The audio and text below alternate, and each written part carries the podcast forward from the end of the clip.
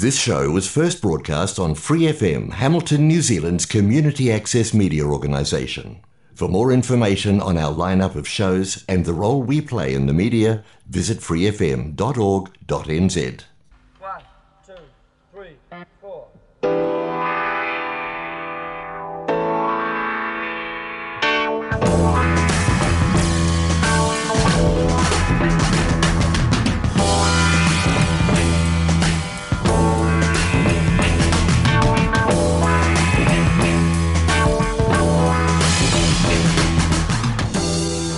Welcome to WTS Waikato, Season 2.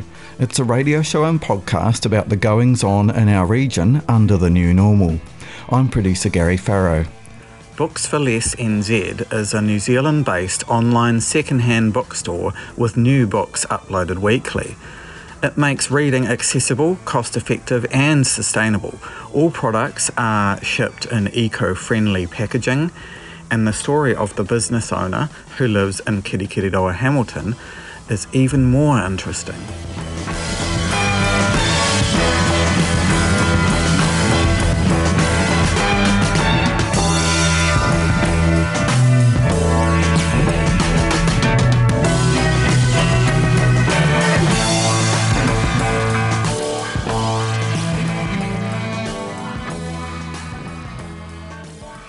I'm Anne Marie, and I have an illness called MECFS, which is myalgic encephalomyelitis, or more commonly known as chronic fatigue syndrome. And I've been diagnosed for a few years, and it's really, really changed my life. Um, some pretty difficult ways, but some really meaningful ways as well. Um, I've managed to adapt my life uh, which is live lar- largely at home. I'm mostly homebound, uh, but I've managed to adapt with the help of my husband and a carer and my mobility dog, Brody, um, to find find something that works for me. Um, so I run a business called Books for Less, which is a secondhand bookstore, an online secondhand bookstore which has been going for the last nearly 12 months. We're about to come up to our one year birthday. And we have a focus on making books accessible and affordable, but also keeping it sustainable. So we're really into sustainable packaging, zero waste, diverting from landfill, that sort of thing. How is running a business like this? Uh, with, there's a lot of components to it and you have chronic fatigue syndrome, um, which I guess you could tell our listeners a bit about if you'd like. So, MECFS is quite a misunderstood disease. Um, it's a multi system illness, so it affects every part of your body that you can imagine. And there's lots of technical definitions, but the easiest way to think about it is your body, your cells don't produce energy properly. So you have a finite um, amount of energy. And if you use that up, you've used it up, and it could take you days or weeks to recover. Um, so it requires really careful balancing. They call it pacing, where you pace yourself through your days and weeks to within that energy envelope and only do what you can manage. So you'd have to be resting a whole lot, even just living your day to day life, let alone running a business. Yes, it does require a lot of resting. I mean, it is actually really similar, from what I can tell, to having a brain injury. And that's one of the ways I almost think about it. You've got the extreme fatigue. One thing that a lot of people don't realize is that mental tasks can take just as much energy as physical tasks. Emotional tasks can take up energy. So you have to watch your stress levels, you have to watch even happy emotions. Um, sometimes you don't have the energy for happy emotions, which is difficult. So you've really got to live a life of balance, which is not easy. And a lot of people really struggle with it. I really struggle with it. Um, but you take the wins where you can where you can get them. So for me, one thing I really give my energy to. Obviously, there's the business, but there's also my my dog, my service dog, and he gives me a reason to get out of bed each day, which sounds simple, but he gives me a reason to manage my energy so I can get out of bed each day because it's not always possible. But when I'm lying there resting and I'd much rather be doing anything else, you know, I can remember that I'm resting for that. I'm resting um, to be able to do things later. Mm, so it's really planning ahead. And I suppose, um, I mean, for example, when you're having a conversation with me right now, that would be fatiguing, wouldn't it? Very. Yeah, a lot of brain power. yeah. Um, yeah. Yeah. So what what are the um, what involvement do you have in the running of your business? And I guess first off, what what inspired you to to launch a business with the particular idea of accessibility of, of reading? It's been a really long, long dream to run a bookstore. I think everyone that loves books has that dream. Oh, when I retire, I'll run a bookstore. Um, but I noticed a couple of years ago, even that there wasn't that many options for buying secondhand books online. Uh, and it didn't really hit me until I lost the ability to simply go out to a store, what that actually could mean to people. So I, one of my hobbies was always op shopping, love op shopping, love particularly looking through the book section. If I was on holiday, I would be going to the op shop, secondhand bookstores and having a hunt around. And then I lost that ability and made me realize that there are probably other people out there that lost don't have that ability, whether they're housebound like I am or they live remotely, rurally. Um, there could be a whole number of reasons. So I started to do a bit more research and discovered that there really wasn't anything out there, uh, particularly any website that didn't use a third party like Trade Me or AbeBooks. You can you can find through there, but it's quite difficult. So we began, we being my husband and I began brainstorming this idea for a secondhand hand bookstore. The idea seemed quite feasible once we thought it through, uh, being there's the sourcing of the books, but the actual running of the business is really quite easy from home because we can book all the courier pickups from the back door. So all I have to do is package a book and put it on the doorstep, and it will get picked up contactlessly by a courier. So I didn't need to leave the house any of those steps. Um, and it could grow however I needed or at this, the pace that I I wanted. The other side of it was that often when you're housebound and you're trying to survive, you're trying to purchase things, you're trying to live and get what you need. It's really hard to do that ethically. It's hard. You either have to compromise on price or the packaging or the product you get. And so I wanted to try and make something that was all rounded. So you were getting something sustainable, something ethical, you were getting it affordably, and you were getting it uh, in eco packaging. So it ticked all the boxes. That's our goal. What sort of customer base have you built up? Is it is it gr- growing quite fast? Yes, the whole thing is growing incredibly fast. Even the first few months were just so much bigger than we expected. And I'm very lucky my husband moved to working from home so he can pick up a little bit of the work to help me out.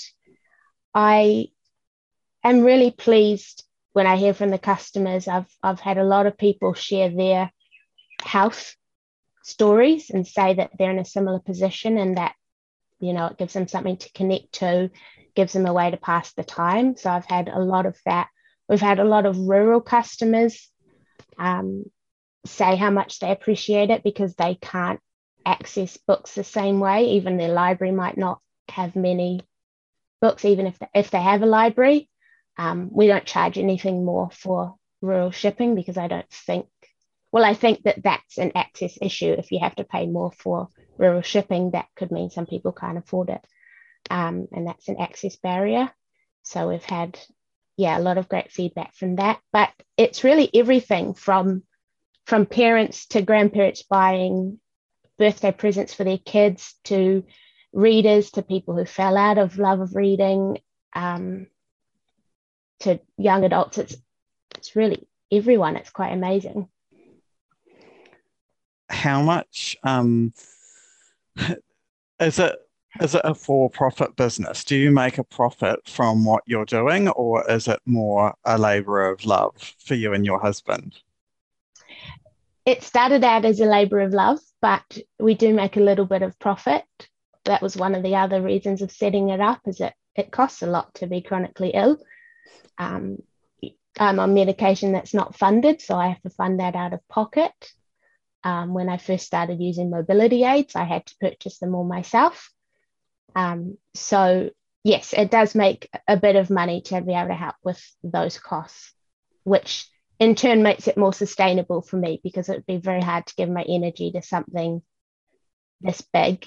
Um, but luckily, I do love it as well mm, definitely. Well, so so your condition would be uh, under the Ministry of Health, so that requires you to pay for your own mobility equipment and stuff like that. Whereas some people who have an accident and are under ACC, they would have their mobility equipment funded for them. So that's a little bit of a a, a bit of a funny area, isn't it? Like you know that. Um, yeah, yeah. Um, you end up having to fund um, your self care. Yeah, definitely. I'm I'm in a particularly tricky situation. I'm I'm married. My husband earns essentially more than minimum wage, uh, which means I don't get any financial help from the government. So setting up a business was in a way necessary as well. There, we needed to find some way to make a little bit more income. Um, but yes, having an illness that disables you versus an accident or injury is quite a difficult position to be in. Um, however, I did find a lovely occupational therapist last year who did get me funded for a new wheelchair. So there's good gems out there that will go and figure out how to um, get it across the line if you're not a, I guess, normal case. Um, yeah.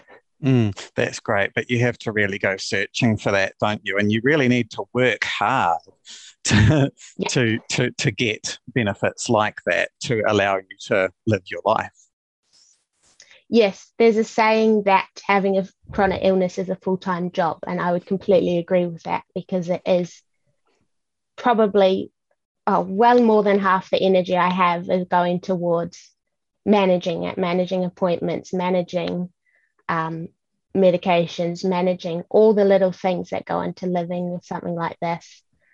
Um, and yeah, trying to find, even just trying to find the information is very, very difficult. There's no one place to find out how to be disabled or how to live like this. It's it's taken years. Mm, you have to research some things to find out your actual entitlements, don't you? You you aren't yeah. you aren't spoon fed it all by uh, by the medical specialists who who may be working with you. Yes, in fact, it's it's it's even more tricky um, in that your GP thinks your specialist is overseeing it, and your specialist thinks your GP should oversee this, but you yeah, it, it can be a real cycle. It takes a lot of your own research, your own educating yourself on all the different aspects um, luckily, here in Hamilton, we have a really good support group for chronic illnesses. So, a lot of what I've learned, I've learned through this support group because you can actually say, I'm having this problem. How, how have you dealt with it? Or how did you get this medication? How did you get this support from your doctor? Mm, so, what are some of the support groups that you're that you're talking about there that, that they've got in Hamilton, which have which have worked for you? There's a support group called Chronic Complex Illness Support, I think CCIS, and it's in the Waikato and Bay of Plenty, and they run education groups where we can talk about uh, different topics once a month. They run coffee groups and a great Facebook page and a newsletter and everything. So your topic might be stress or the topic might be pacing your energy and you can learn a lot just by the collective wisdom of everyone involved in that and uh, really great coordinators of that group it used to be under ms waikato but they've recently joined this new organization because it allows for i guess greater pooling of knowledge um, so it's not just for ME/CFS, but for any complex chronic illness sufferers. Mm, I think that's great for uh, people to know um, who are in similar situations to, to yours, which is, of course, thousands and thousands of people in our communities. It's sort of a um, a a silent, um, yeah, uh, uh, chronic illness is a silent thing that's always humming away in the communities. And there are heaps of people who can't leave their homes and we don't know about it. Um, you know, um, when when, for example, you managed to strike out and, and, and create this successful business, that uh, is an example that um, there are people who want to have that ability to mm just actually make a contribution to the world. Um, but it's it's it's hard to find a way through that. But I think your story is uh, is really helpful for people because it will be able to tell them that they are able to do that and something that they obviously love to do. Like it isn't all about um, running a business. It isn't all about society. It's also about them. It's also about you. Thank you. Yeah, I I do think that ME/CFS is very misunderstood. I mean, a lot of people get told they're lazy or they are depressed or they just don't want to work, but it's in every single person I've talked to, which is a lot, it's the complete opposite. We're all sitting here dying to do things. The number one thing I'd love to do is go for a walk around the block, but I can't. Um, but there are so many things we can do, and with the right supports, we can find a way to manage them. I I wouldn't be able to run this business if I didn't have a carer that helped me with how tasks around the house, or um, you know, a husband that could drive me to doctor's appointments and things. If I was having to manage every aspect of my care alone, there wouldn't be any energy left for this. Um, so I really feel for those people and hope that there's a way for them to find support like I have how much energy do you have to ration out for your work each week, given that everyday life, getting up, eating, and even just washing and going back to bed, that is a big is a big deal. Um, but how how much uh, power do you actually have to give to running the business? It probably works out to be about an about an hour a day during the week, which is something I've had to work up to. And that's not an hour in one one block. That's 10 minutes at a time, sort of thing. Um, I've worked a lot over the last year at automating things and making them as, as simple as, as possible but there's only so much you can do in advance. So it does take about an hour a day of my time. My husband does a little bit more than that at the moment. Um, and then I just have to accept that there's things I want to do that won't get done for quite a while, but I'll try and work slowly away at them. You know, I'd like to update our branding, update our logo, but that's going to be six months of work, even though for a normal business owner, that might be done in a week. Um, yeah. Mm. So you'd really need to need to sort of lay out lists and chart what you are going to do in the future, uh, so that it doesn't completely pile on top of you uh, when you're yeah. just trying to keep running the business as it is. Yes, I've had to really work. You know, I'm always looking at the big picture, um, but I've learned to break things down into very small, manageable tasks. Um, you know, taking a photo and sharing a photo on Instagram are two different tasks that are done at two different times for me. Um, and yeah, picking the books for an order and packaging the order are different tasks done at different times. So you really do learn to work in these small things and and you tick them off. You tick them off and go, whoo, I've achieved something. That's great. And you give yourself a giant boost and and feel this great sense of accomplishment for everything that you managed to do. Um, yeah. I was thinking that when I was looking at your pictures on Instagram, how carefully curated they were and how good the lighting was and everything. Oh, and then, and then to think to think that how how long uh, the average person would spend perfecting an Instagram picture before they put it up is mind blowing. So for you, you'd be putting even more thought and effort and framing into it and choosing the book that you're going to have in there and everything. That's really funny because we we use a $15 Kmart lamp uh, and normally get it done in 10 minutes because they can't stand for longer than 10 minutes. So, and I don't use any filters because it takes too much time. Um, the trickiest part about our social media is that our books do actually move quite quickly, and I don't want to be sharing photos of a book that sold a week ago. So I really have to take the photos when they're needed. I, I haven't found a way around that because um, I can't really batch create the content because the books might have sold by Friday when I want to use them. So I've that's why I do it more day to day and set aside that that time during my day set aside or save that energy for that task. Um, yeah. How do you source the books that you do sell? We get the books from a whole lot of places. We started off by supporting local op shops, which we still do. And we've had conversations with a lot of the op shops because they get too many books. They get far too many books, far more than they can sell and they'll have boxes and boxes out the back. So they really appreciate us coming in every couple of weeks and clearing them out of a whole heap. But we've found other avenues for books as well. So donations um, is a big one, and that's growing, and we really appreciate all the donations.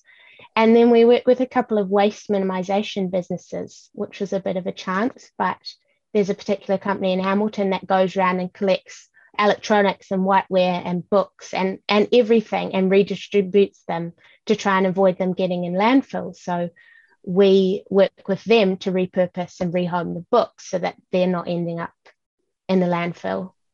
Um, so that's been a really great partnership that works well for us both. Now, just lastly, Anne Marie, do you want to tell our listeners how they can uh, uh, access Books for Less NZ and um, have a look at um, what what you have on offer and how they can um, can make orders and things like that. So you can find our books online at www.booksforless.co.nz. You can browse anytime, but on Tuesday nights we do a special drop, which is where we share, share our new books for the week. Uh, you can also find us on Facebook or on Instagram, which is Books for Less NZ. And we appreciate every like and every comment, every order. I do a little happy dance if my energy allows. Thank you for listening to this episode of WTS Waikato. If you liked what you heard, you can follow the show on Facebook and find it wherever you get your podcasts. Thanks to Free FM, the Community Access Media Alliance, and New Zealand On Air for making this show happen.